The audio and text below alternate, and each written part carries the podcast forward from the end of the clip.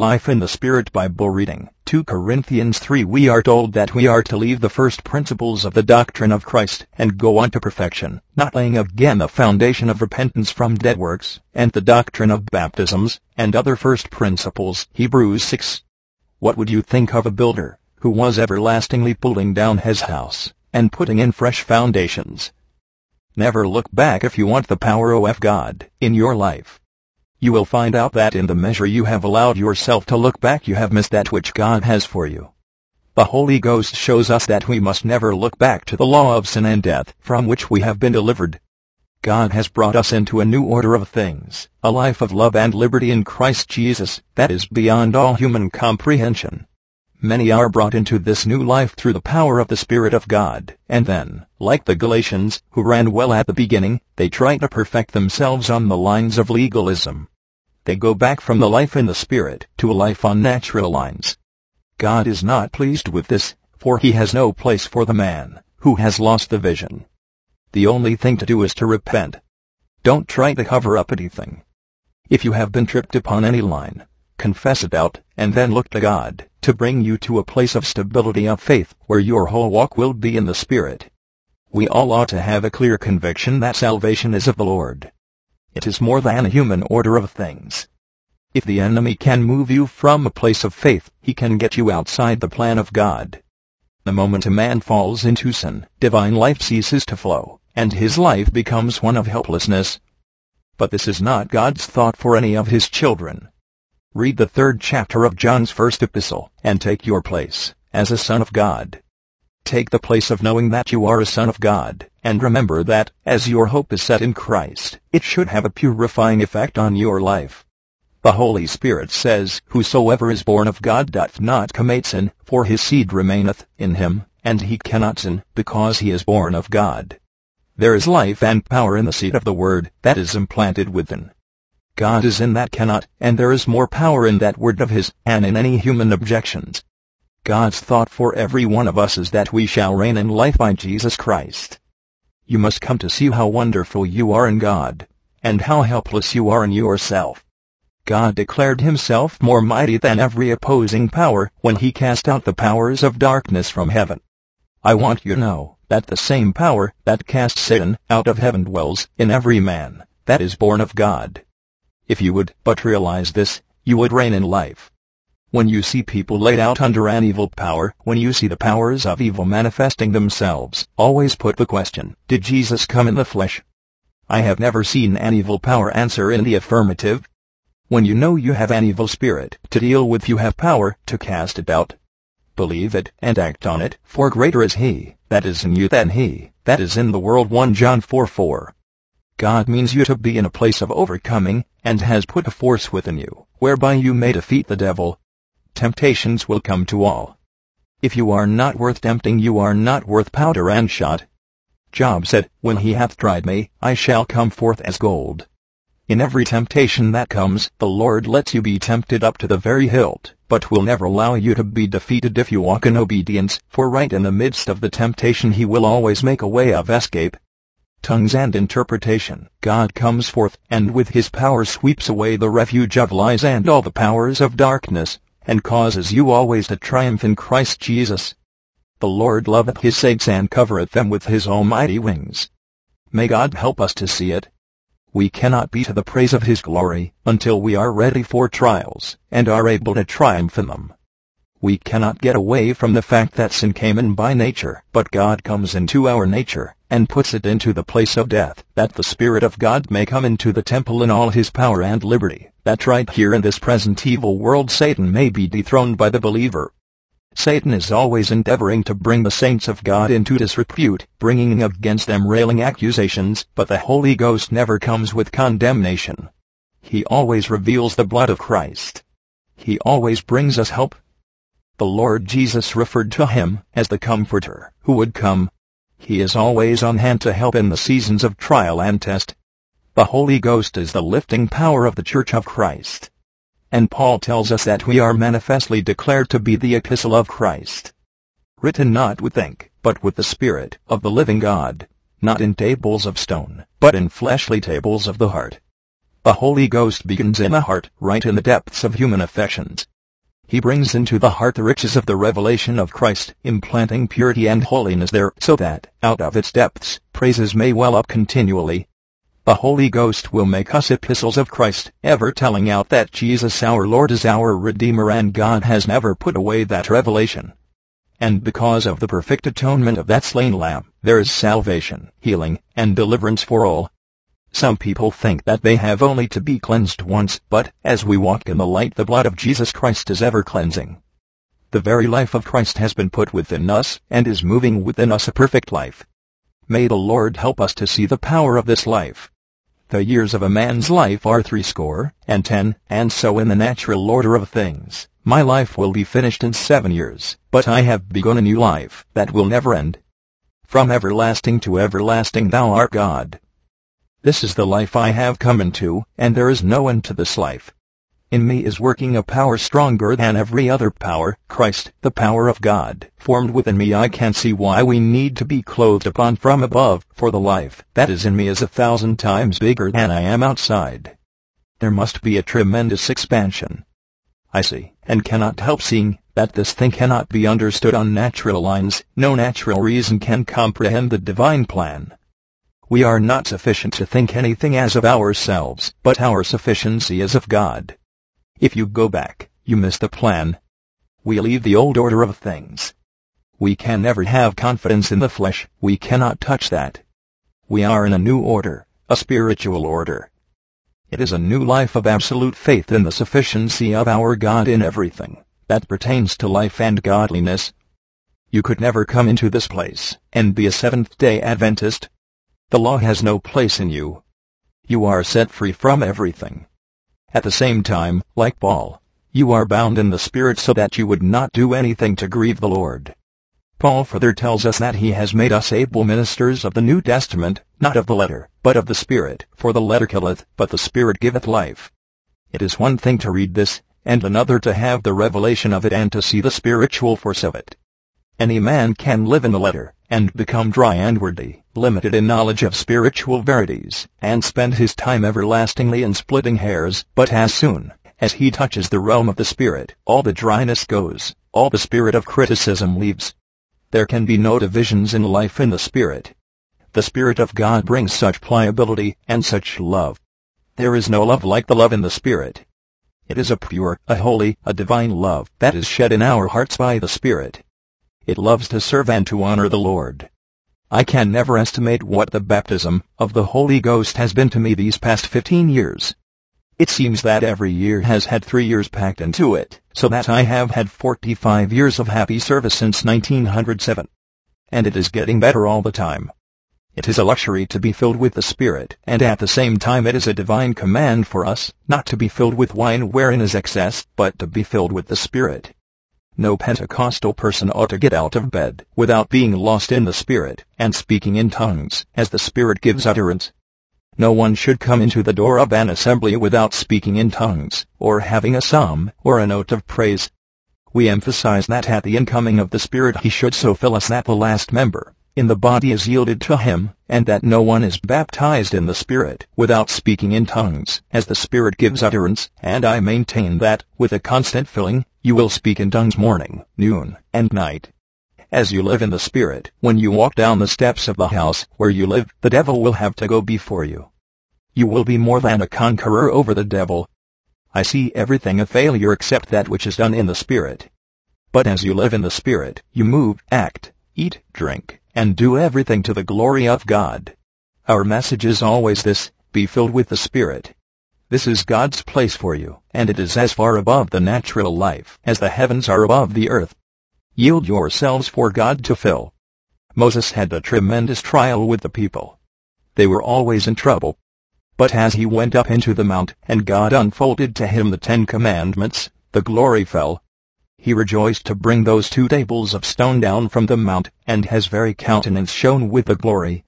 He was bringing to Israel that which, if obeyed, would bring life. I think of my Lord coming from heaven.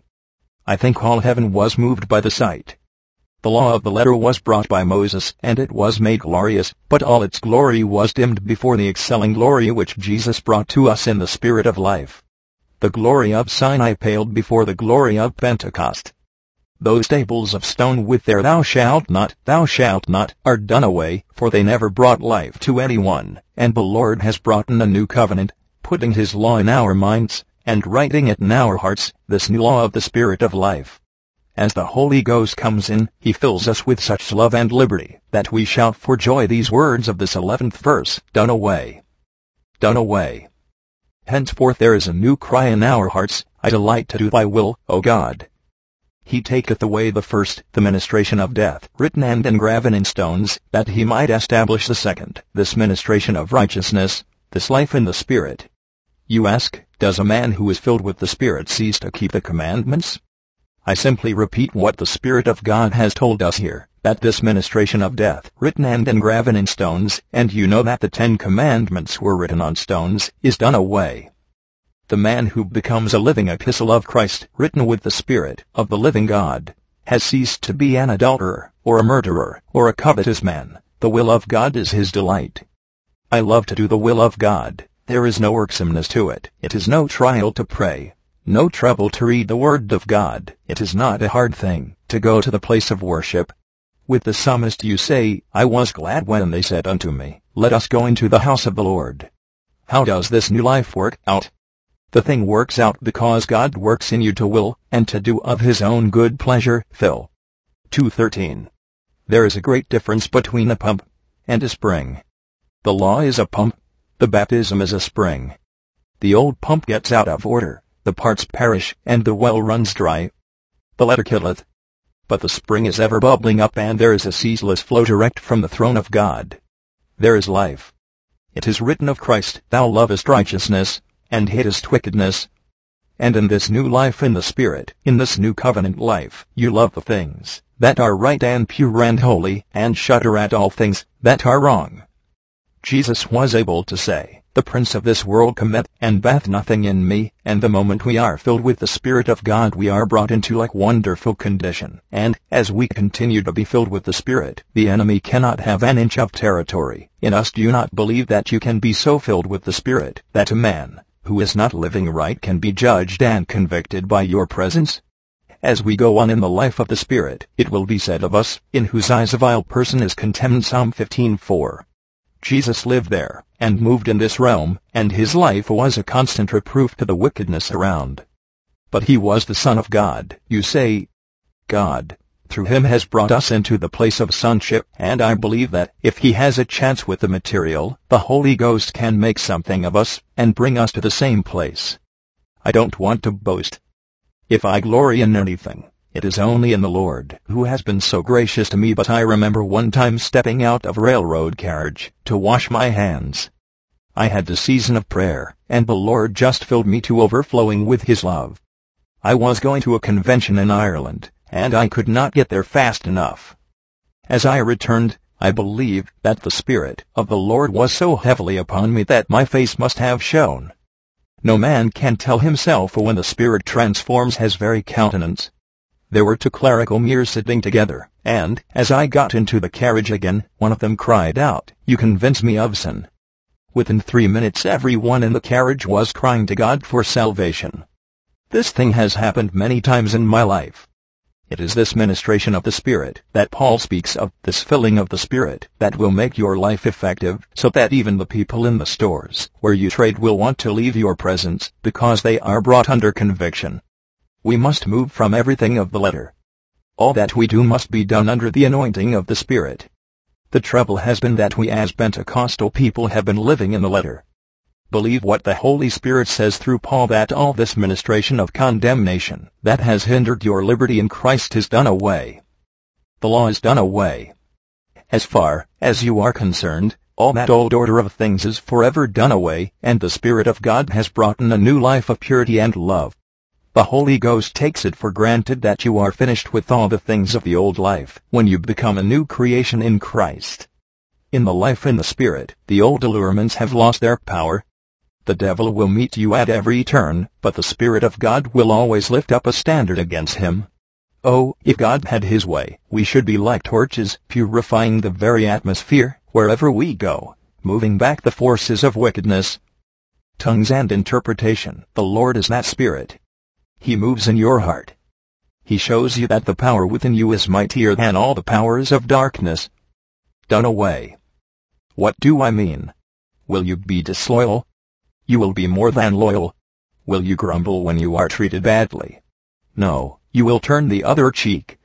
This is what you will always do when God lives in you. Leave yourselves in God's hands. Enter into rest. He that is entered into his rest, he also hath ceased from his own works, as God did from his Hebrews 4. Oh this is a lovely rest. The whole life is a Sabbath. This is the only life that can glorify God. It is a life of joy, and every day is a day of heaven on earth. There is a continued transformation in this life. Beholding the Lord and His glory we are changed into the same image from glory to glory, even by the Spirit of the Lord. There is a continued unveiling, a constant revelation, a repeated clothing upon from above. I want you to promise God never to look back, never to go back to that which the Spirit has said is done away. I made this promise to the Lord, that I would never allow myself to doubt His word. There is one thing about a baby, it takes all that comes to it. A prudent man lets his reason cheat him out of God's best. But a baby takes all that its mother brings, and tries to swallow the bottle, and all. The baby can't walk, but the mother carries it. The baby cannot dress itself, but the mother dresses it. The baby can't even talk. So in the life of the Spirit, God undertakes to do what we cannot do. We are carried along by Him, He clothes us, and HC gives us utterance. Would that we all had the simplicity of the babes the Bible evidence of the baptism of the Spirit There is much controversy today as regards the genuineness of this Pentecostal work, but there is nothing so convincing as the fact that over 15 years ago a revival on Holy Ghost lines began, and has never ceased. You will find that in every clime throughout the world God has poured out His Spirit in a remarkable way, in line parallel with the glorious revival that inaugurated the church of the first century people who could not understand what God was doing when he kept them concentrated in prayer, wondered as these days were being brought about by the Holy Ghost, and found themselves in exactly the same place, and entering into an identical experience, as the apostles, on the day of Pentecost. Our Lord Jesus said to his disciples, Behold, I send the promise of my Father upon you, but tarry in the city of Jerusalem, until ye be endued with power from on high. Luke 24:49. God promised through the prophet Joel, I will pour out my spirit upon all flesh, upon the servants, and upon the handmaids in those days will I pour out my spirit. As there is a widespread misconception concerning this receiving of the Holy Spirit, I believe the Lord would have us examine the scriptures on this subject. Do you know, beloved, it had to be something on the line of solid facts. To move me I was as certain as possible that I had received the Holy Ghost, and was absolutely rigid in this conviction. When this Pentecostal outpouring began in England I went to Sunderland, and met with the people, who had assembled for the purpose of receiving the Holy Ghost. I was continually in those meetings causing disturbances until the people wished I had never come. They said that I was disturbing the whole conditions. But I was hungry and thirsty for God, and had gone to Sunderland, because I heard that God was pouring out His Spirit in a new way. I heard that God had now visited his people, had manifested his power, and that people were speaking in tongues, as on the day of Pentecost. When I got to this place I said, I cannot understand this meeting. I have left a meeting in Bradford all on fire for God. The fire fell last night and we were all laid out under the power of God. I have come here for tongues, and I don't hear them I don't hear anything. Oh, they said, when you get baptized with the Holy Ghost you will speak in tongues. Oh, is that it? Said I, when the presence of God came upon me, my tongue was loosened, and really I felt, as I went in the open air, to preach that I had a new tongue. Oh no, they said, that is not it. What is it, then? I asked. They said, when you get baptized in the Holy Ghost I am baptized. I interjected, and there is no one here who can persuade me that I am not baptized. So I was up against them married they were up against me I remember a man getting up and saying, do you know, brothers and sisters, I was here three weeks, and then the Lord baptized me with the Holy Ghost, and I began to speak with other tongues. I said, let us hear it. That's what I'm here for. but he would not talk in tongues. I was doing what others are doing today, confusing the 12th of I Corinthians with the 2nd of Acts. These two chapters deal with different things, one with the gifts of the Spirit, and the other with the baptism of the Spirit, with the accompanying sign. I did not understand this, and so I said to the man, Let's hear you speak in tongues. But he could not. He had not received the gift of tongues, but the baptism. As the days passed I became more and more hungry. I had deposed the meeting so much, but the Lord was gracious, and I shall ever remember that last day the day I was to leave. God was with me so much that last night. They were to have a meeting and I went, but I could not trust. I went to the vicarage, and there in the library I said to Mrs. Boddy, I cannot trust any longer, I must have these tongues. She replied, Brother Wigglesworth, it is not the tongues you need but the baptism. If you will allow God to baptize you, the other will be all right. My dear sister, I know I am baptized, I said. Do you know that I have to leave here at four o'clock? Please lay hands on me that I may receive the tongues. She rose up and laid her hands on me, and the fire fell. I said, the fire's falling. Then came a persistent knock at the door, and she had to go out. That was the best thing that could have happened, for I was alone with God. Then he gave me a revelation. Oh, it was wonderful. He showed me an empty cross and Jesus glorified. I do thank God that the cross is empty, that Christ is no more on the cross. It was there that he bore the curse, for it is written, Cursed is every one that hangeth on a tree. He became sin for us that we might be made the righteousness of God in him, and now, there he is in the glory. Then I saw that God had purified me it seemed that God gave me a new vision, and I saw a perfect being within me with mouth open, saying, Clean out clean clean. When I began to repeat it I found myself speaking in other tongues. The joy was so great that when I came to utter it my tongue failed, and I began to worship God in other tongues, as the Spirit gave me utterance. It was all as beautiful and peaceful as when Jesus said, Peace, be still. And the tranquility of that moment and the joy surpassed anything I had ever known up to that moment. But, hallelujah all these days have grown with greater, mightier, more wonderful divine manifestations and power. That was but the beginning. There is no end to this kind of beginning. You will never get an into the Holy Ghost till you are landed in the glory, till you are right in the presence of God forever. And even then we shall ever be conscious of His presence. What had I received? I had received the Bible evidence, this Bible evidence is wonderful to me. I knew I had received the very evidence of the Spirit's incoming, that the apostles received on the day of Pentecost. I knew that everything I had had up to that time was in the nature of an anointing bringing me in line with God in preparation, but now I knew I had the biblical baptism, in the Spirit. It had the backing of the Scriptures. You are always right when you have the backing of the Scriptures, and you are never right if you have not a foundation for your testimony, in the Word of God. For many years I have thrown out a challenge to any person who can prove to me that he has the baptism without speaking in tongues, as the Spirit gives utterance to prove it by the word, that he has been baptized in the Holy Ghost without the Bible evidence, but so far no one has accepted the challenge. I only say this because so many were as I was, they have a rigid idea that they have received the baptism without the Bible evidence.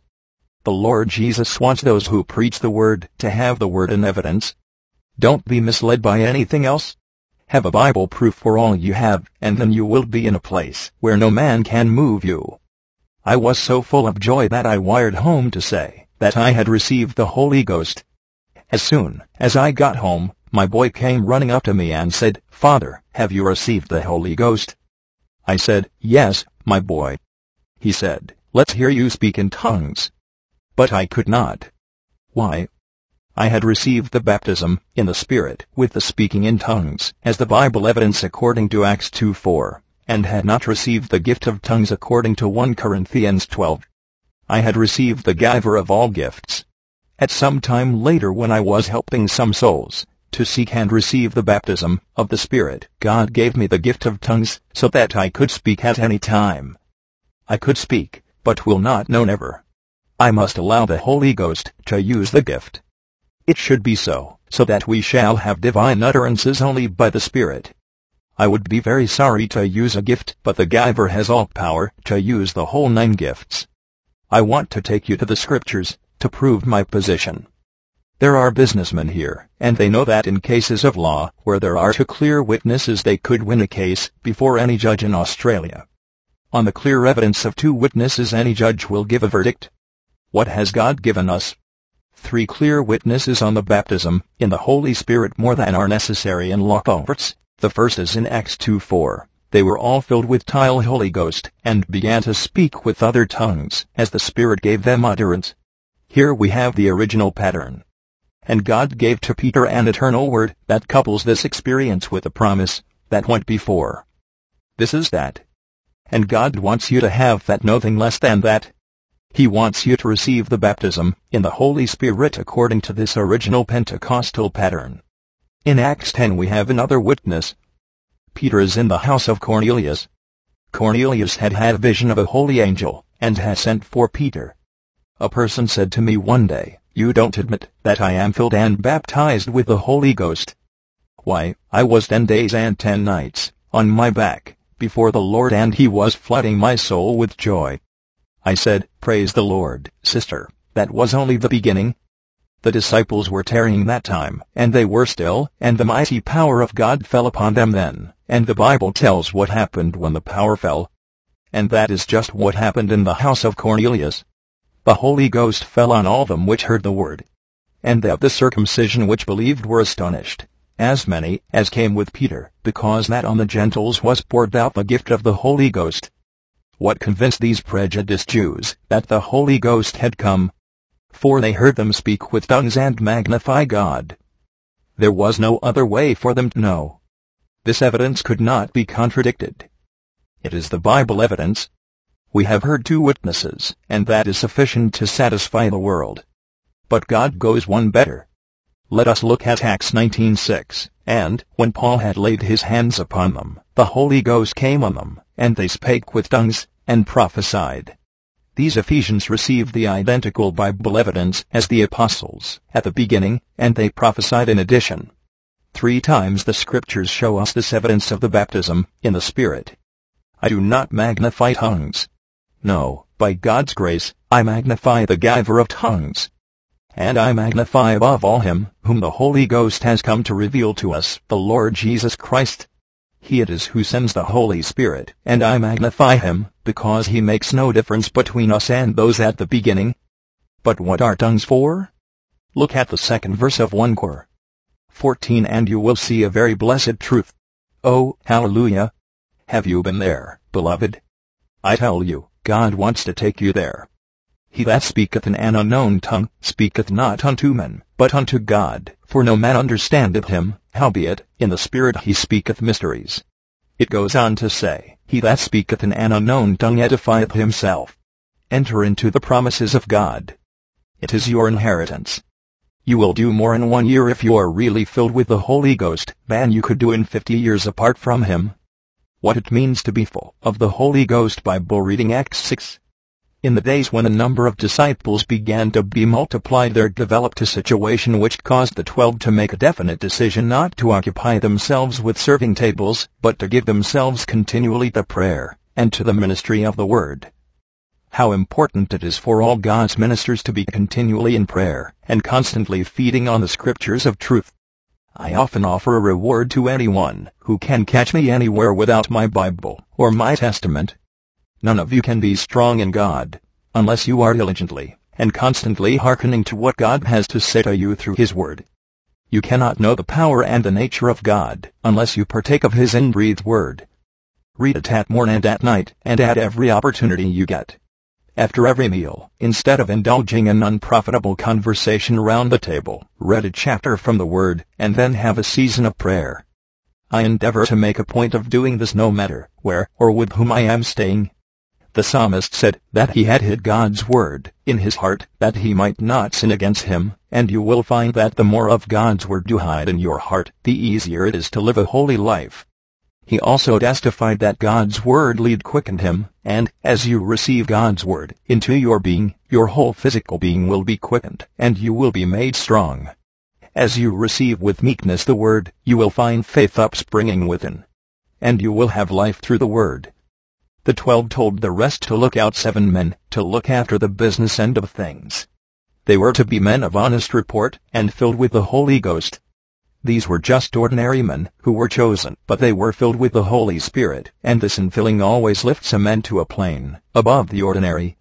It does not take a cultured or learned man to fill a position in God's church. What God requires is a yielded, consecrated, holy life, and he can make of such a flame of fire. Baptized with the Holy Ghost and fire. The multitude chose out seven men to serve tables. They were doubtless faithful in their appointed tasks, but we see that God soon had a better choice for two of them. Philip was so full of the Holy Ghost that he could have a revival wherever God put him down. Man chose him to serve tables, but God chose him to win souls. Oh, if I could only stir you up to see that as you are faithful in performing the humblest office, God can fill you with His Spirit, and make you a chosen vessel for Himself, and promote you to a place of mighty ministry in the salvation of souls and in the healing of the sick. There is nothing impossible to a man filled with the Holy Ghost. It is beyond all human comprehension. When you are filled with the power of the Holy Ghost, God will wonderfully work wherever you go. When you are filled with the Spirit you will know the voice of God. I want to give you one illustration of this. When I was going out to Australia recently, our boat stopped at Aden and at Bombay. In the first place the people came round the ship selling their wares, beautiful carpets, and all sorts of oriental things. There was one man selling some ostrich feathers. As I was looking over the side of the ship watching the trading, a gentleman said to me, would you go shares with me in buying that bunch of feathers? What did I want with feathers? I had no use for such things and no room for them either. But the gentleman put the question to me again, will you go shares with me in buying that bunch? The Spirit of God said to me, do it. The feathers were sold to us for three pounds, and the gentleman said, I have no money on me, but if you will pay the man for them, I will send the cash down to you by the purser.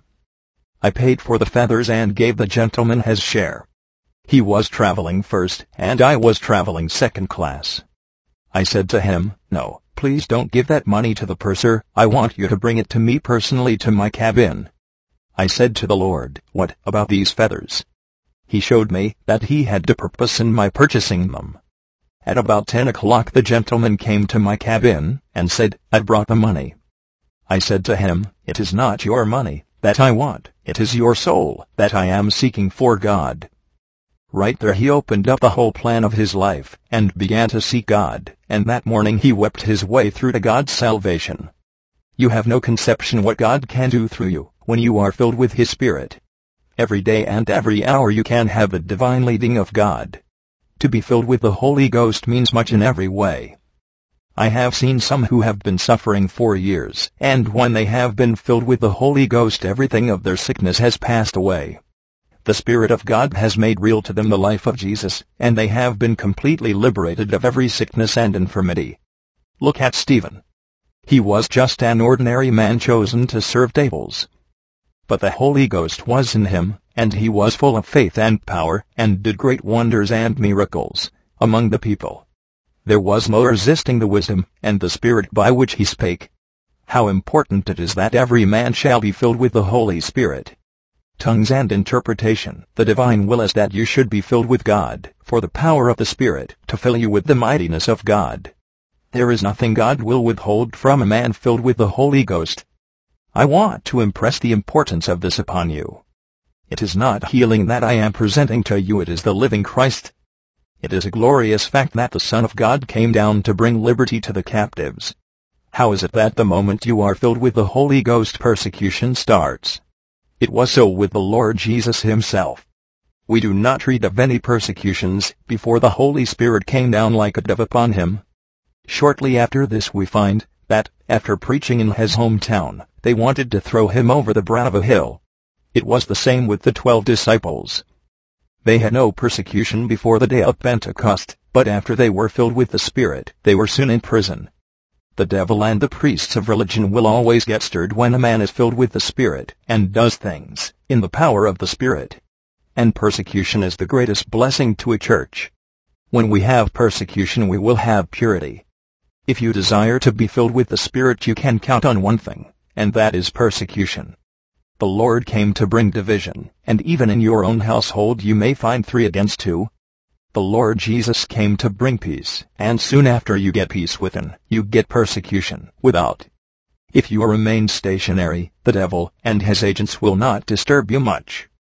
But when you press on and go the whole length with God the enemy has you as a target. But God will vindicate you in the midst of the whole thing. At a meeting I was holding, the Lord was working, and many were being healed. A man saw what was taking place, and remarked, I'd like to try this thing. He came up for prayer and told me that his body was broken in two places. I laid my hands on him in the name of the Lord, and said to him, Now you believe God. The next night he was at meeting, and he got up, like a lion. He said, I want to tell you people, that this man here is deceiving you. He laid his hands on me last night for rupture in two places, but I'm not a bit better. I stopped him and said, You are healed. Your trouble is that you won't believe it. He was at meeting the next night, and when there was opportunity for testimony this man arose. He said, I'm a mason by trade, Today I was working with a laborer, and he had to put a big stone in place. I helped him, and did not feel any pain. I said to myself, back quote, how have I done it? I went away to a place where I could strip, and found that I was healed. I told the people, last night this man was against the word of God, but now he believes it. It is true that these signs shall follow them that believe, they shall lay hands on the sick and they shall recover and all through the power that is in the name of Christ. It is the Spirit who has come to reveal the Word of God, and to make it spirit and life to us you people, who are seeking the baptism are entering a place where you will have persecution. Your best friends will leave you, or those you may esteem your best friends. No good friend will ever leave you. But it is worthwhile. You enter into a realm of illumination, or revelation, by the power of the Holy Ghost, he reveals the preciousness and the power of the blood of Christ. I find by the revelation of the Spirit that there is not one thing in me that the blood does not cleanse. I find that God sanctifies me by the blood, and reveals that efficacy of the work by the Spirit. Stephen was just an ordinary man clothed with the divine.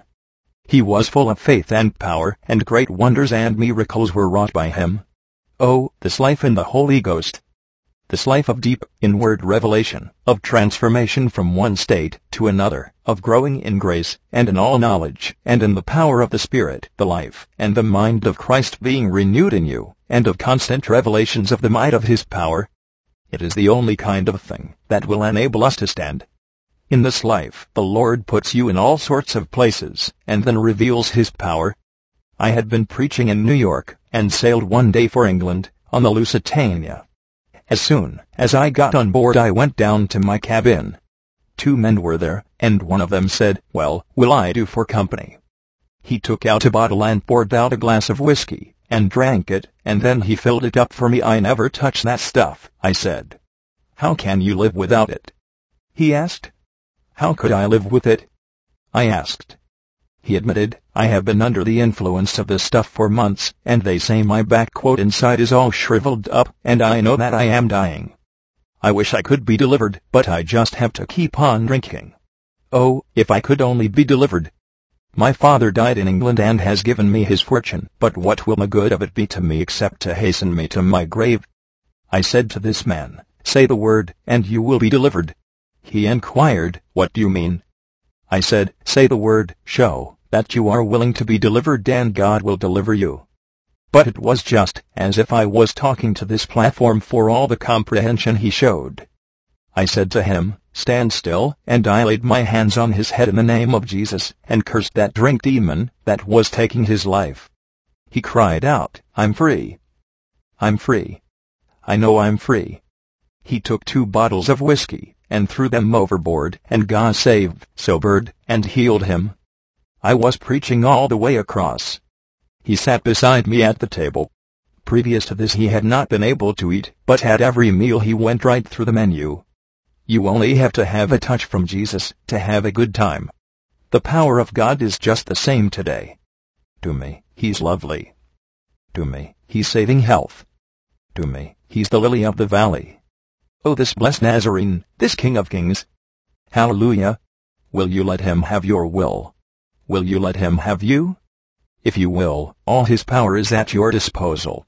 They were not able to resist the wisdom and spirit by which Stephen spake, and so, full of rage, they brought him to the council. And God filled his face with a ray of heaven's light. It is worth being filled with the Spirit, no matter what it costs. Read the seventh chapter, the mighty prophetic utterance by this holy man. Without fear he tells them, Ye stiff-necked and uncircumcised in heart, you do always resist the Holy Ghost. And when they heard these things they were cut to the heart. There are two ways of being affected at the heart. Here they gnashed their teeth and cast him out of the city, and stoned him. On the day of Pentecost, when they were pricked at the heart they cried out, What shall we do? They took the opposite way. The devil, if he can have his way, will cause you to commit murder. If Jesus has his way, you will repent. And Stephen, full of the Holy Ghost, looked up steadfastly into heaven, and saw the glory of God, and the Son of Man standing on the right hand of God. Oh, this being full of the Holy Ghost! How much it means! I was riding 460 miles one summer day, and, as I looked up in the heavens I had an open vision of Jesus all the way. It takes the Holy Ghost to give this. Stephen cried out, Lord, lay not this sin to their charge. As he was full of the Spirit he was full of love, and he manifested the very same compassion for his enemies that Jesus did at Calvary. This being filled with the Holy Ghost means much in every way. It means constant filling, quickening, and a new life continually. Oh, it's lovely. We have a wonderful gospel, and a great Savior. If you will, but be filled with the Holy Ghost you will have a constant spring within, yea, as your faith centers in the Lord Jesus, from within you shall flow rivers of living water, walking and praising God. When the son saw this he cried out, Help me too, and after a little while the father and son, without crutches, and without taxi, walked away from the hall together. That word again is manifested, the same Jesus, the wonder-working Jesus is just the same today. Now Copenhagen, my homeland. During three weeks thousands daily attended the meetings, each morning two or three hundred were ministered to for healing. Each evening the platform was surrounded. Again and again, as each throng retired another company came forward seeking salvation. Here many were baptized in the Holy Ghost. The testimony meetings were wonderful. Now I will close with a vision a brother had who attended these meetings. He was lost in intercession for the hundreds of sick waiting to be ministered to for healing he saw an opening from the platform where the sick were right into the glory. He saw wonderful beings in the form of men resting who, with interest, looked on. Again he looked at the platform, and saw a heavenly being clothed in white, who all the time was more active than any other in helping the sick, and when he touched them the effect was wonderful. Bent forms were made straight, their eyes shone, they began to glorify and praise the Lord. A voice said, Healings are the smallest of the gifts, it is but a drop in the bucket in view of what God has in store for his children. Ye shall do greater works than these and let we in confidence. Wilt thou be made whole? Read John 5 1-24 I believe the Word of God is so powerful that it can transform any and every life. There is power in God's Word to make that which does not appear to appear. There is executive power in the Word that proceeds from His lips. The psalmist tells us, He sent His word, and healed them PS 107.20, and you think that word has diminished in its power. I tell you nay, but God's word can bring things to pass today, as of old. The psalmist said, Before I was afflicted I went astray, but now have I kept thy word. And again, it is good for me that I have been afflicted, that I might learn by statutes PS 119.67, 71 and if our afflictions will bring us to the place where we see that we cannot live by bread alone, but must partake of every word that proceedeth out of the mouth of God, they will have served a blessed purpose.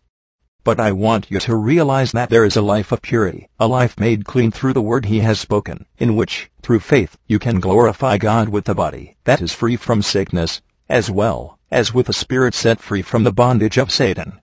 Here they lay, a great multitude of impotent folk, of blind, halt, withered, around the pool, waiting for the moving of the water. Did Jesus heal everybody? He left many around that pool unhealed. There were doubtless many who had their eyes on the pool, and who had no eyes for Jesus. There are many today who have their confidence all the time in things seen. If they would only get their eyes on God instead of on natural things, how quickly they would be helped. 34 The question arises, is salvation and healing for all? It is for all who will press right in and get their portion. You remember the case of that Syrophoenician woman who wanted the devil cast out of her daughter. Jesus said to her, Let the children first be filled, for it is not meet to take the children's bread and to cast it unto the dogs. Note, healing and deliverance are here spoken of by the Master as the children's bread. Dollar sign O. If you are a child of God, you can surely press in for your portion. The Syrophoenician woman, Mark 7:24-30, purposed to get from the Lord what she was after, and she said, Yes, Lord, yet the dogs under the table eat of the children's crumbs. Jesus was stirred as he saw the faith of this woman, and he told her, For the saying go thy way, the devil is gone out of thy daughter. Today there are many children of God refusing their blood-purchased portion of health in Christ, and are throwing it away, while sinners are pressing through and picking it up from under the table, as it were, and are finding the cure not only for their bodies, but for their spirits and souls as well. The Syrophoenician woman went home, and found that the devil had indeed gone out of her daughter. Today there is bread, there is life, there is health for every child of God through his all-powerful word. The Word can drive every disease away from your body. It is your portion in Christ, Him, who is our bread, our life, our health, our all in all. Arid though you may be deep in sin, you can come to Him in repentance, and He will forgive, and cleanse, and heal you. His words are spirit and life to those who will receive them.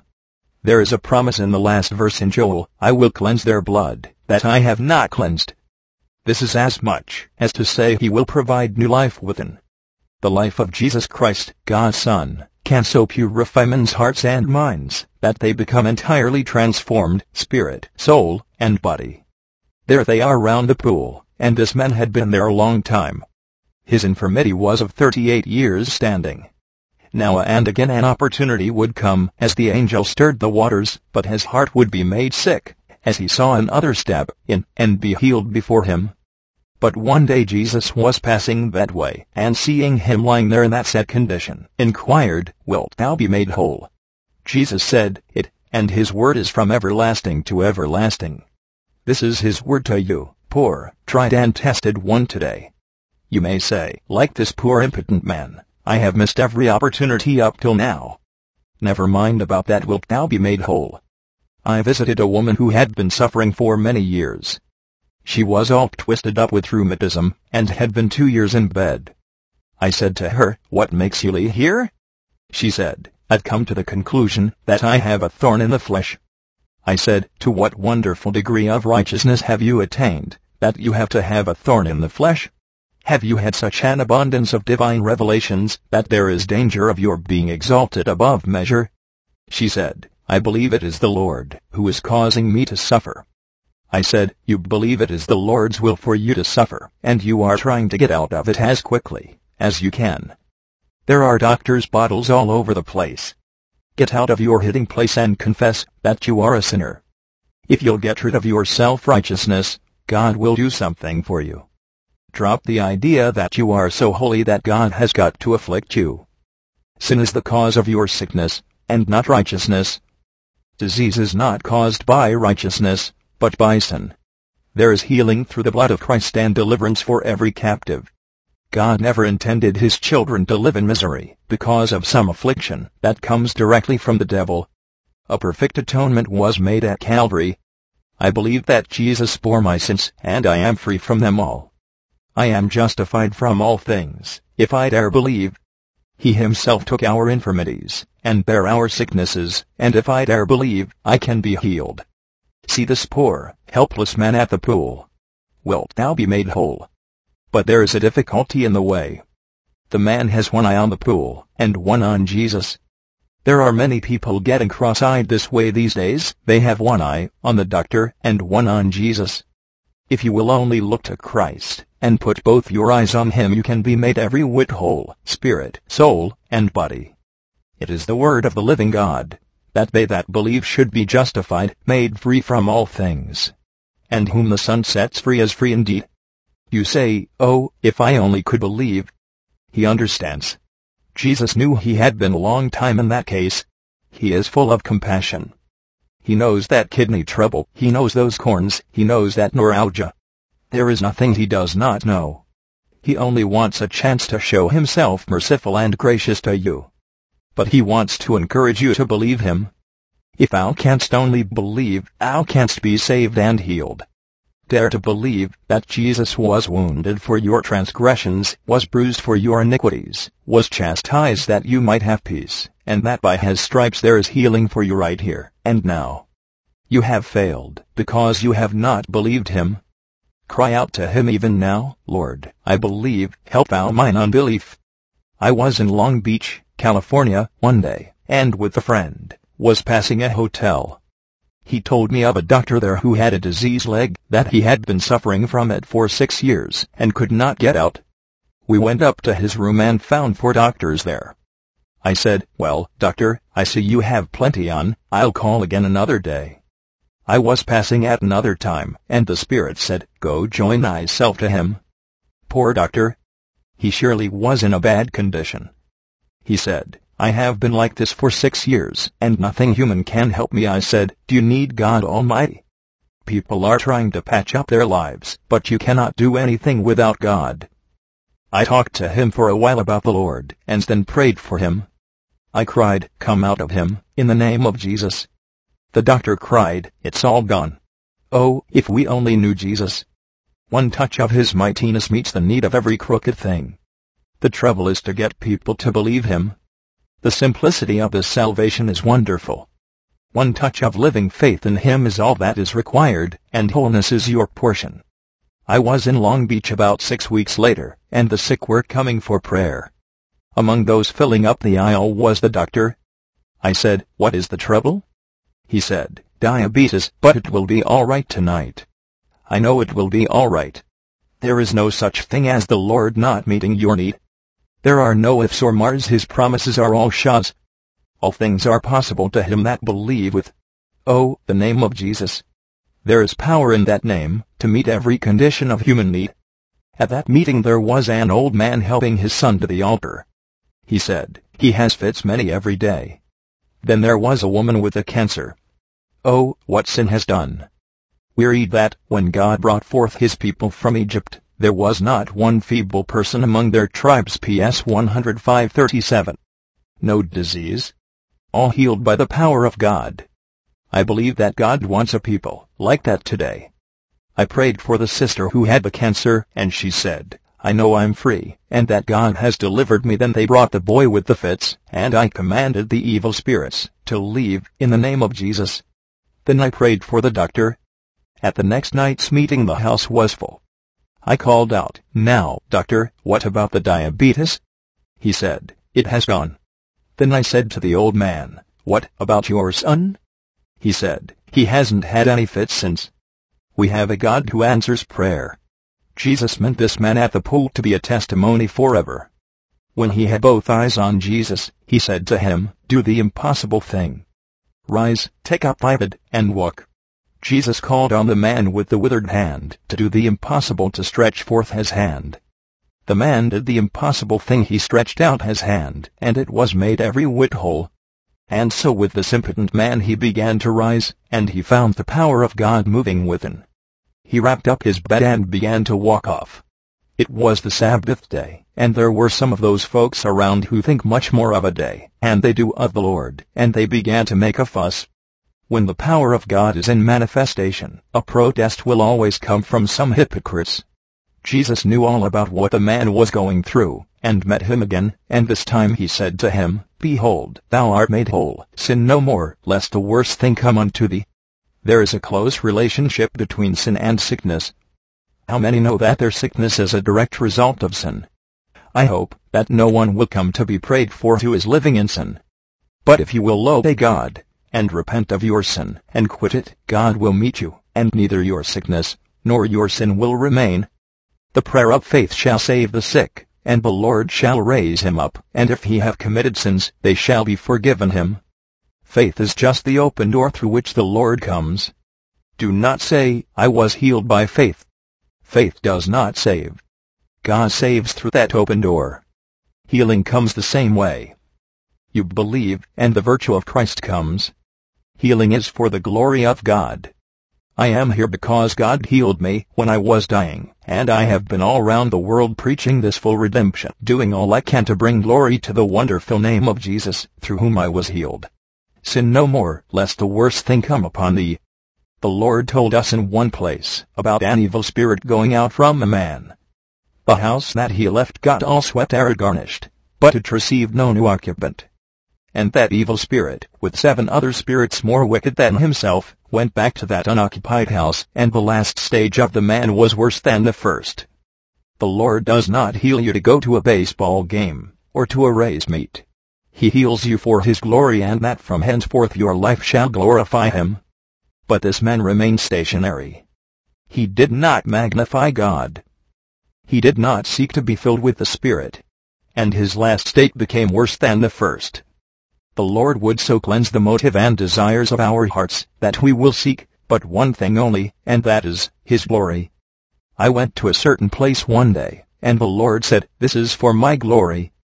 A young man had been sick for a long time confined to his bed in an utterly hopeless condition. He was fed only with a spoon and was never dressed. The weather was damp, and so I said to the people of the house, I wish you would put the young man's clothes by the fire to air. At first they would not take any notice of my request, but, because I was persistent, they at last got out his clothes, and, when they were aired, I took them into his room. The Lord said to me, You will have nothing to do with this, and I just lay out prostrate on the floor. The Lord showed me that he was going to shake the place with his glory. The very bed shook. I laid my hands on the young man in the name of Jesus, and the power fell in such a way that I fell with my face to the floor. In about a quarter of an hour the young man got up and walked up and down praising God. He dressed himself, and then went out to the room, where his father and mother were. He said, God has healed me both the father and mother felt prostrate to the floor as the power of God surged through that room. There was a woman in that house who had been in an asylum for lunacy, and her condition was so bad that they were about to take her back. But the power of God healed her, too. The power of God is just the same today as of old. Men need to be taken back to the old paths, to the old-time faith, to believe God's word, and every thus saith the Lord therein. The Spirit of the Lord is moving in these days. God is coming forth. If you want to be in the rising tide, you must accept all God has said. Wilt thou be made whole? It is Jesus who asks it. Give him your answer. He will hear and he will answer. Blessing in Australia The following is from Melbourne, Australia, from Sister Winnie Andrews, in connection with Brother Wigglesworth's ministry there. A young woman declares, I was brought to last Sunday's meeting a poor, dying woman, with a disease which was eating into every part of my being. I was full of corruption outside as well as in, but the Lord Jesus Christ came, and loosed me, and set me free. Since then I have slept better, and have eaten more heartily than I have for eight years. The president of the Methodist Local Preachers Association testified to having been delivered from nervous trouble. Mr. Sulglush, a prominent businessman, testified to deliverance from an affliction in the feet since he was two years old. Now he is 52. Since I was prayed for in the name of Jesus all pain is gone. No one has ever seen me do this, stamping his feet. I have no use for my stick. A lady said, while sitting in my seat, listening to the word, God healed me of liver trouble, gallstones, and sciatica. He has also touched my daughter, who was suffering with her feet, having been operated on twice. She had little hope of being anything but an invalid, but the Lord operated. All pain has gone. Praise the Lord. Mr. Llewellyn, a Church of England reader, testified to having been immediately healed of a stiff knee. Mr. Barrett testified that Miss Witt, of Box Hill, who has been 22 years in an invalid chair, rose and walked after Mr. Wigglesworth ministered unto her in the name of Jesus. Another testified of having been healed the night before of rheumatoid arthritis of four years standing, discarding crutch and stick. Mr. Johnson of Spermvale, who had been deaf 20 years, and his wife, who had sat in a wheelchair for six years, were immediately healed. The empty chair was wheeled to the railway station, the woman testifying to passers-by of the great things God had done for her. Many were healed through the application of handkerchiefs. From the Pentecostal Evangel, If you do get into error on these lines, praise God, there is a way out. I praise God that he will break us down till all pride leaves us. The worst pride we can have is the pride of exaltation of self. Paul wrote at the commandment of the Lord, Let the prophet speak two or three, and let the others judge. If anything be revealed to another that sitteth by, let the first hold his peace. For ye may all prophesy one by one, that all may learn, and all may be comforted. If you are not humble enough to allow your prophecy to be judged, it is as surely wrong, as you are wrong prophecy has to be judged. A meeting such as this one that Paul suggests would certainly be the greatest meeting you ever had. Praise God, the tide will rise to this. It will all come into perfect order, when the church is bathed and lost in the great ideal of only glorifying Jesus. Then things will come to pass that will be worthwhile. Coupled with prophecy you will have the fruit of the Spirit, that is goodness, they were holy men who spoke in prophecy in days of old as the Holy Ghost prompted them, and so today the prophet, who can be trusted is a man, that is full of goodness, that goodness which is the fruit of the Spirit. But when he gets out of this position, and rests upon his own individuality, he is in danger of being puffed up and becoming an instrument for the enemy. I knew some people who had a wonderful farm, very productive, in a very good neighborhood, they listened to voices telling them to sell everything and go to Africa. These voices so unhinged them that they had scarcely had time to sell out. They sold their property at a ridiculous price. The same voices told them of a certain ship they were to sail on. When they got to the port they found there wasn't a ship of that name. The difficulty was this, to get them not to believe these false voices. They said perhaps it was the mind of the Lord to give them another ship, and the voice soon gave them the name of another ship. When they reached Africa they knew no language that was spoken there. But the voice did not let them stop. They had to come back, broken-hearted, shaken through, and having lost all confidence in everything. If these people had had sense to go to some men of God, who were filled with the Spirit, and seek their counsel, they would soon have been persuaded that these voices were not of God, but listening to these voices always brings about to spiritual pride that makes a man or woman think that they are superior to their brethren, and that they are above taking counsel of men who they think are not so filled with the Spirit as they are. If you hear any voices that make you think that you are superior to those whom God has put in the church to rule the church, watch out, that is surely the devil. We read in the Revelation that the testimony of Jesus is the spirit of prophecy you will find that true prophetic utterance always exalts the Lamb of God. No prophetic touches of any good unless there is fire in it. I never expect to be used of God till the fire burns. I feel that if I ever speak, it must be by the Spirit. At the same time remember that the prophet must prophesy according to the measure of faith. If you rise up in your weakness, but rise up in love because you want to honor God, and just begin, you will find the presence of the Lord upon you. Act in faith and the Lord will meet you. May God take us on and on into this glorious fact of faith, that we may be so in the Holy Ghost, that God will work through us on the line of the miraculous and on the lines of prophecy, where we shall always know that it is no longer we but He, who is working through us, bringing forth that which is in His own divine good pleasure. The gift of tongues follow after charity, and desire spiritual gifts, but rather that ye may prophesy. For he that speaketh in an unknown tongue speaketh not unto men, but unto God, for no man understandeth him, howbeit, in the Spirit he speaketh mysteries 1 Cor. 14.1, 2. It is necessary that we have a great desire for spiritual gifts. We must thirst after them and covet them earnestly, because the gifts are necessary and important, that we, by the grace of God having received the gifts, may be used for God's glory, God has ordained the speaking in an unknown tongue unto himself, as a wonderful, supernatural means of communication in the Spirit. As we speak to him in the unknown tongue we speak wonderful mysteries in the Spirit. In Rom 8.27 we read, He that searcheth the hearts knoweth what is the mind of the Spirit, because he maketh intercession for the saints according to the will of God. Many times as we speak unto God, in an unknown tongue we are in intercession, and, as we pray thus in the Spirit we pray according to the will of God. And there is such a thing as the Spirit making intercession with groanings which cannot be uttered. On this line I want to tell you about Willie Burton, who is laboring for God, in the Belgium Congo.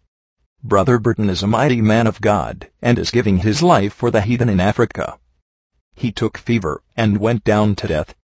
They said, He has preached his last, what shall we do? All their hopes seemed to be blighted, and there they stood, with broken hearts, wondering what was going to take place. They left him for dead, but, in a moment, without any signal, he stood right in the midst of them, and they could not understand it. The explanation he gave was this, that, when he came to himself, he realized a warmth going right through his body, and there wasn't one thing wrong with him.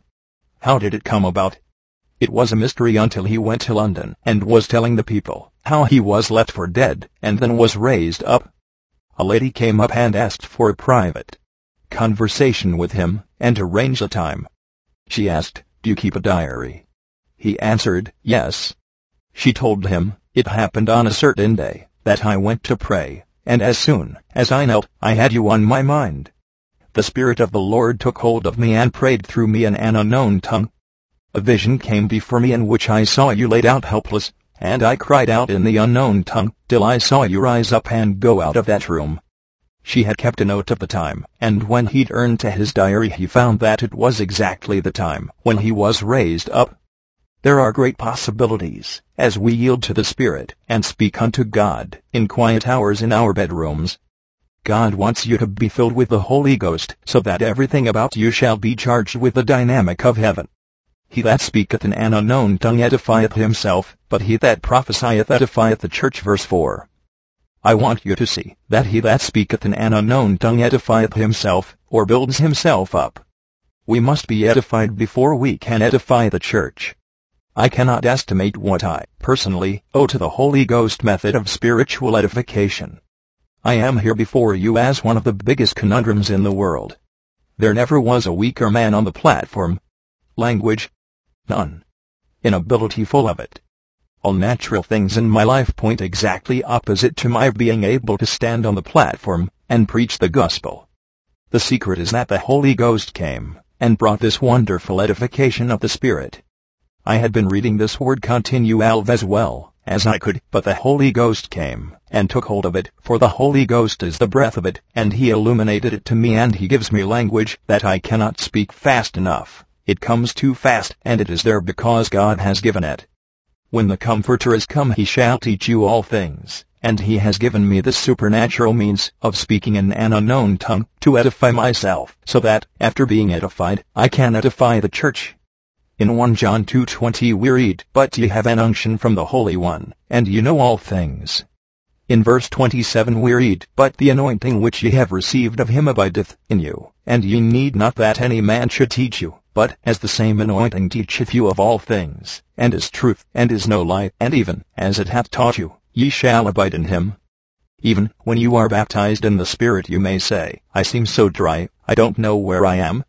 The Word says you have an unction, Thank God you have received an anointing. The Holy Ghost here says that He is abiding, and that He teaches you of all things.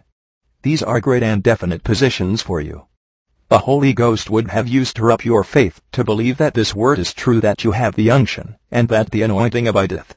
As you rise up in the morning believe this wonderful truth, and, as you yield to the Spirit's presence and power you will find yourself speaking unto God, in the Spirit, and you will find that you are personally being edified by doing this. Let everything about you be a lie, but let this word of God be true. The devil will say you are the driest person, and that you will never do anything, but you believe God's word, that the anointing which ye have received of him abideth in you. I would that ye all spake with tongues, but rather that ye prophesied. For greater is he that prophesieth, and he that speaketh with tongues, except he interpret, that the church may receive edification. You must understand that God would always have you to be in the place of prophecy, for everyone who has received the Holy Ghost has a right to prophesy. In verse 31 we read, Ye may all prophesy one by one, now prophecy is far in advance of speaking in tongues, except that you have the interpretation of the speaking in tongues, and then God gets an equivalent to prophecy. In verse 13 we read, Let him that speaketh in an unknown tongue pray, that he may interpret. This is an important word. After receiving the baptism in the Holy Ghost and speaking in tongues, as the Spirit gave utterance, I did not speak with tongues again for nine months. I was troubled about it because I went up and down laying hands upon people, that they might receive the Holy Ghost, and they were speaking in tongues, but I did not have the joy of speaking myself. God wanted to show me that the speaking in tongues, as the Spirit gave utterance, which I received when I received the baptism, was distinct from the gift of tongues which I subsequently received. When I laid hands on other people, and they received the Holy Ghost, I used to think, Oh, Lord Jesus, it would be nice if you would let me speak. He withheld the gift from me, for he knew that I would meet many who would say that the baptism of the Holy Ghost can be received without the speaking in tongues, and that people simply received the gift of tongues when they received the baptism. I did not receive the gift of tongues at that time, but nine months later I was going out of the door one morning, speaking to the Lord, in my own heart, when there came a volume of tongues. When the tongue stopped I said to the Lord, Now, Lord, I did not do it and I wasn't seeking it, so you have done it, and I am not going to move from this place until you give me interpretation. And then came an interpretation which has been fulfilled all the world over. Is it the Holy Ghost who speaks? Then the Holy Ghost can interpret. Let him that speaks in a tongue pray, that he may interpret, and God will give it. We must not rush through without getting a clear understanding of what God has to say to us. What is it then? I will pray with the Spirit, and I will pray with the understanding also. I will sing with the Spirit, and I will sing with the understanding also. Verse 15.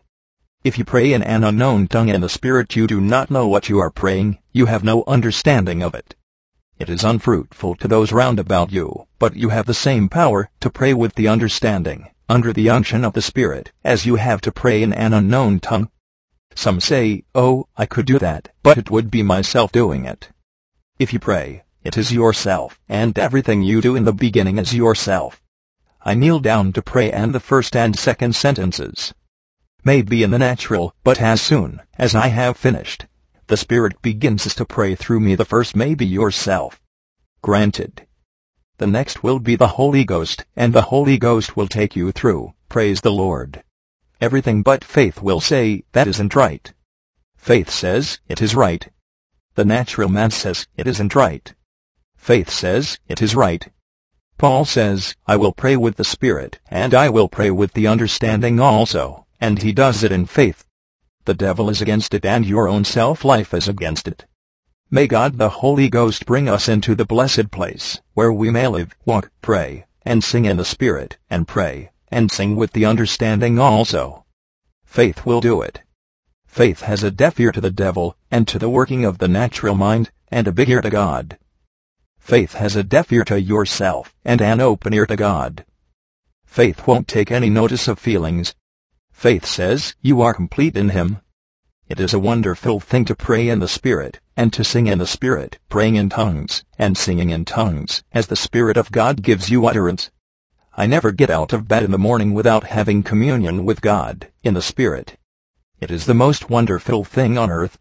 It is most lovely to be in the Spirit when you are dressing and you come out to the world and the world has no effect on you. You begin a day like that and you will be conscious of the guidance of the Spirit right through the day. I thank my God, I speak with tongues more than y'all. Yet in the church I had rather speak five words with my understanding, that by my voice I might teach others also, than ten thousand words in an unknown tongue. Ver. 18. 19. Many people will come round and say that Paul said he would rather speak five words with the known tongue than ten thousand words without understanding. Then we'll always leave out that part of the sentence, I thank my God, I speak with tongues more than y'all. Paul was here correcting the excessive speaking in tongues without interpretation, which was not for the edification of the assembly.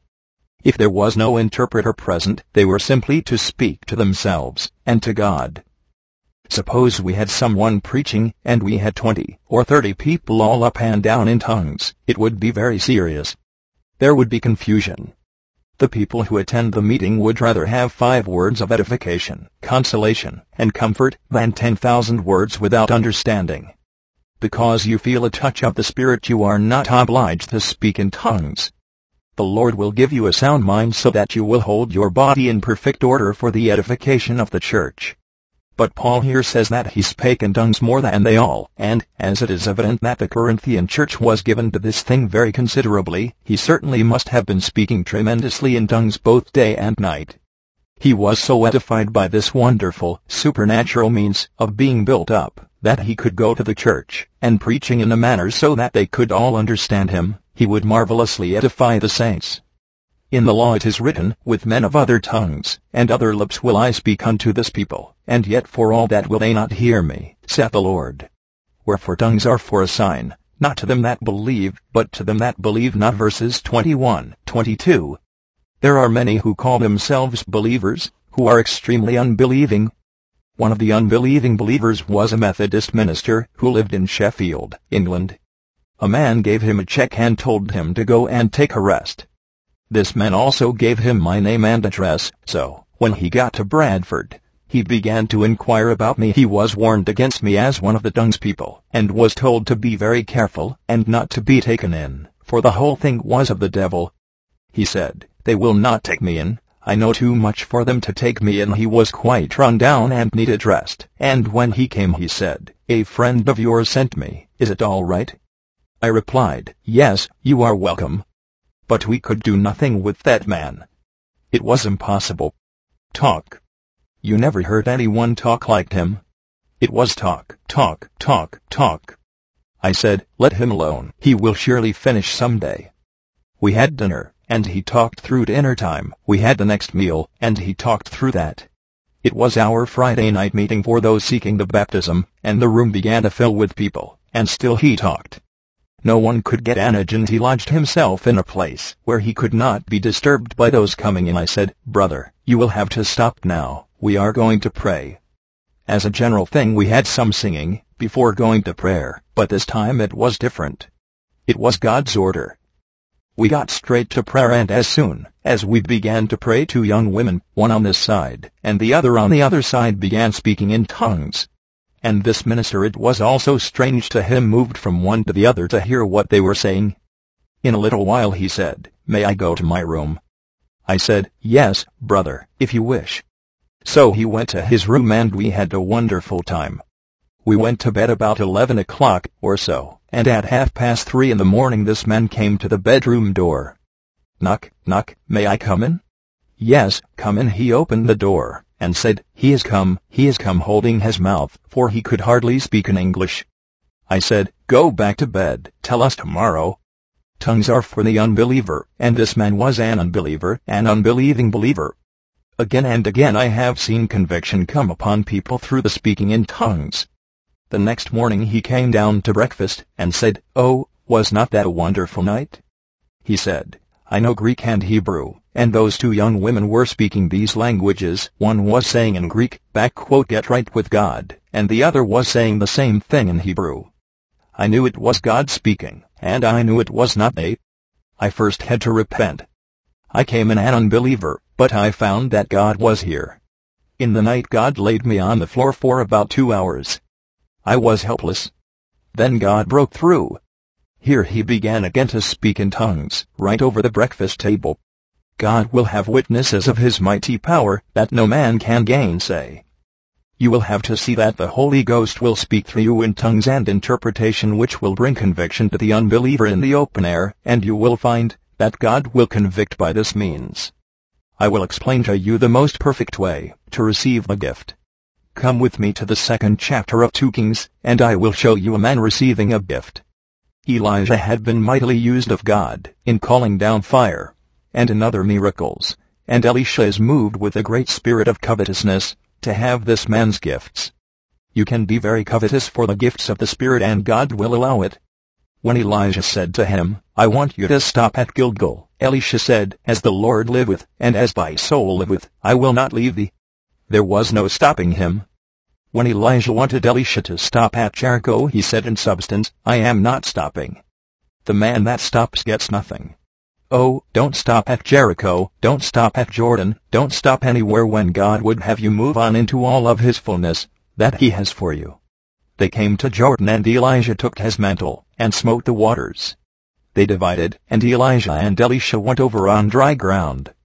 Elijah turned to Elisha and said in substance, Look here, what do you want? Elisha was wanting what he was going to have, and you may covet all that God says that you shall have. Elisha said, I pray thee, let a double portion of thy spirit be upon me. This was the plowboy who had washed the hands of his master, but his spirit got so big that he purposed in his heart that, when Elijah stepped off the scene, he would be put into his place. Elijah said, Thou hast asked a hard thing. Nevertheless, if thou see me, when I am taken from thee, it shall be so unto thee. May God help you never to stop persevering till you get what you want. Let your aspiration be large and your faith rise until you are wholly on fire for God's best. Onward they go, and, as one steps, the other steps with him. He purposed to keep his eye on his master until the last. It took a chariot of fire and horses of fire to part them asunder, and Elijah went up by a whirlwind into heaven. I can fancy I hear Elisha crying out, Father Elijah, drop that mantle. And it came down. Oh, I can see it lowering, lowering, and lowering. Elisha took all of his own clothes and rent them in two pieces, and then he took up the mantle of Elijah.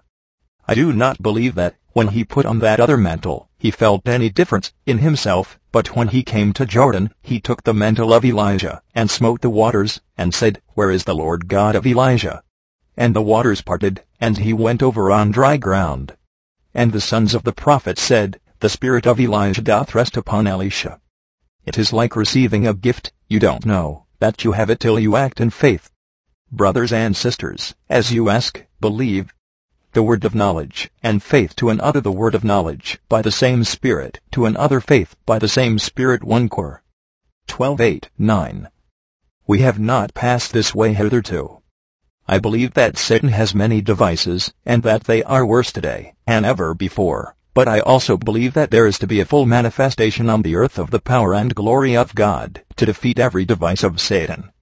In Ephesians 4 we are told to endeavor to keep the unity of the Spirit in the bond of peace, for there is one body, and one Spirit, one Lord, one faith, one baptism, and one God and Father, of all. The baptism of the Spirit is to make us all one. Paul tells us in 1 Cor 12:13 that by one Spirit we are all baptized into one body, and have been all made to drink into one Spirit.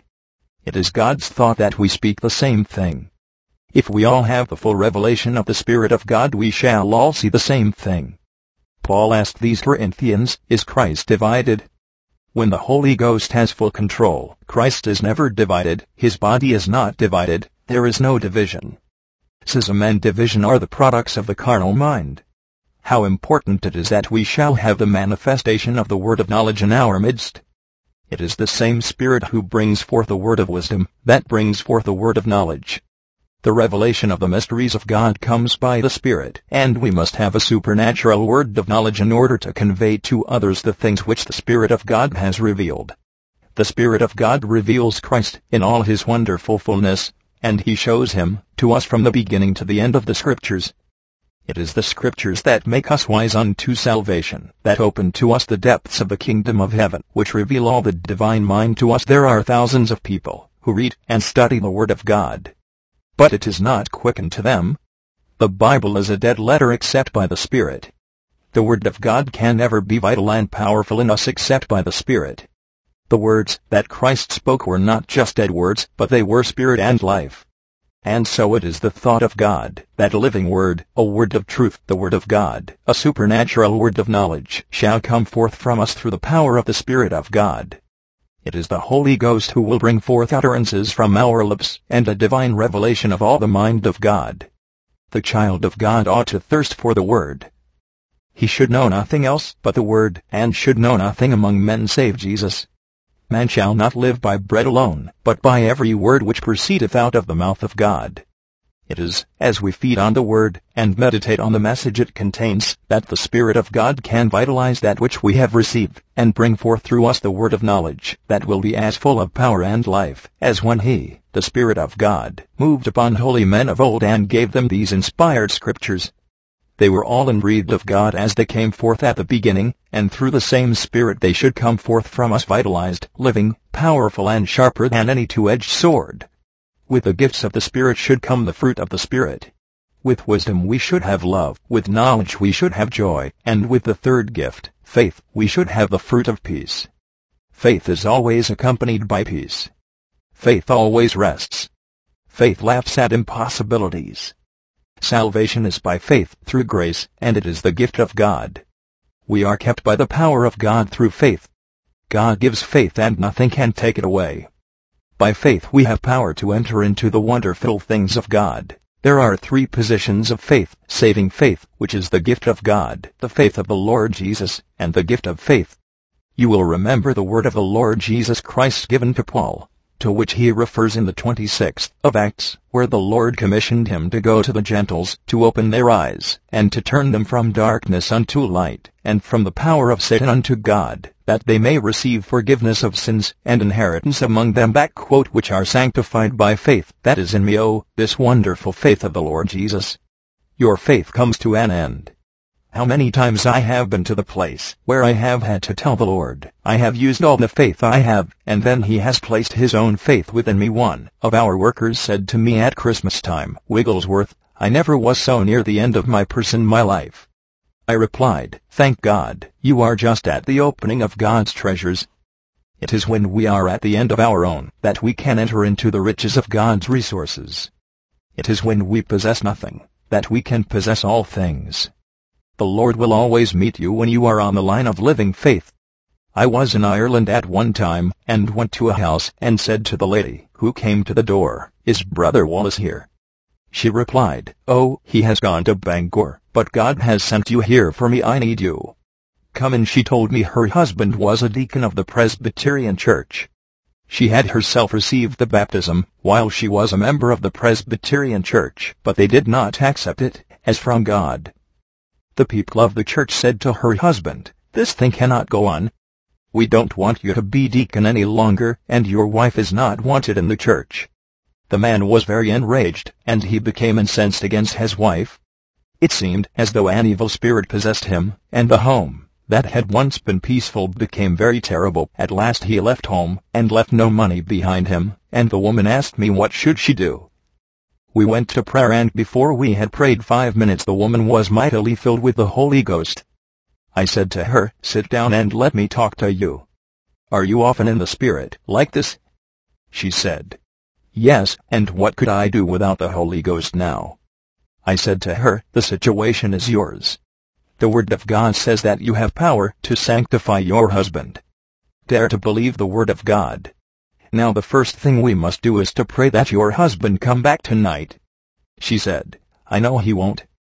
I said, if we agree together, it is done. She said, I will agree. I said to her, when he comes home show him all possible love, lavish everything upon him. If he won't hear what you have to say, let him go to bed. The situation is yours. Get down before God and claim him for the Lord. Get into the glory just as you have gotten today, and as the Spirit of God prays through you, you will find that God will grant all the desires of your heart. A month later I saw this sister at a convention. She told how her husband came home that night and that he went to bed, but she prayed right through to victory and then laid her hands upon him. The moment she laid hands upon him he cried out for mercy. The Lord saved him and baptized him in the Holy Spirit. The power of God is beyond all our conception. The trouble is that we do not have the power of God in a full manifestation because of our finite thoughts, but as we go on and let God have his way, there is no limit to what our limitless God will do in response to a limitless faith. But you will never get anywhere except you are in constant pursuit of all the power of God. One day when I came home from our open-air meeting, at 11 o'clock I found that my wife was out. I asked, where is she? I was told that she was down at Mitchell's. I had seen Mitchell that day and knew that he was at the point of death. I knew that it was impossible for him to survive the day unless the Lord undertook. There are many who let down in sickness and do not take hold of the life of the Lord Jesus Christ that is provided for them. I was taken to see a woman who was dying and said to her, How are things with you? She answered, I have faith, I believe. I said, Do you know, that you have not faith, do you know that you are dying? It is not faith that you have, it is language. There is a difference between language and faith. I saw that she was in the hands of the devil. There was no possibility of life until he was removed from the premises. I hate the devil, and I laid hold of the woman, and shouted, Come out, you devil of death. I command you to come out in the name of Jesus. In one minute she stood on her feet in victory. But to return to the case of Brother Mitchell, I hurried down to the house, and, as I got near I heard terrible screams. I knew that something had happened. I passed Mrs. Mitchell on the staircase, and asked, What is up? She replied, He is gone. He is gone. I just passed her, and went into the room, and immediately I saw that Mitchell had gone. I could not understand it, but I began to pray. My wife was always afraid that I would go too far, and she laid hold of Ma and said, Don't, Dad. Don't you see that he is dead? I continued to pray and my wife continued to cry out to me, Don't, Dad. Don't you see that he is dead? But I continued praying. I got as far as I could with my Ovian faith, and then God laid hold of me. Oh, it was such a laying hold that I could believe for anything. The faith of the Lord Jesus laid hold of me and a solid peace came into my heart. I shouted, He lives. He lives. He lives. And He is living today. There is a difference between our faith and the faith of the Lord Jesus. The faith of the Lord Jesus is needed. We must change faith from time to time. Your faith may get to a place where it wavers. The faith of Christ never wavers. When you have that faith the thing is finished. When you have that faith you will never look at things as they are. You will see the things of nature give weight to the things of the Spirit. You will see the temporal swallowed up in the eternal. I was at a camp meeting in Cazadero, California, several years ago, and a remarkable thing happened. A man came there who was stone deaf. I prayed for him, and I knew that God had healed him. Then came the test. He would always move his chair up to the platform, and every time I got up to speak he would get up as close as he could and strain his ears to catch what I had to say. The devil said, It isn't done. I declared, It is done. This went on for three weeks and then the manifestation came, and he could hear distinctly sixty yards away. When his ears were opened he thought it was so great that he had to stop the meeting and tell everybody about it. I met him in Oakland recently and he was hearing perfectly.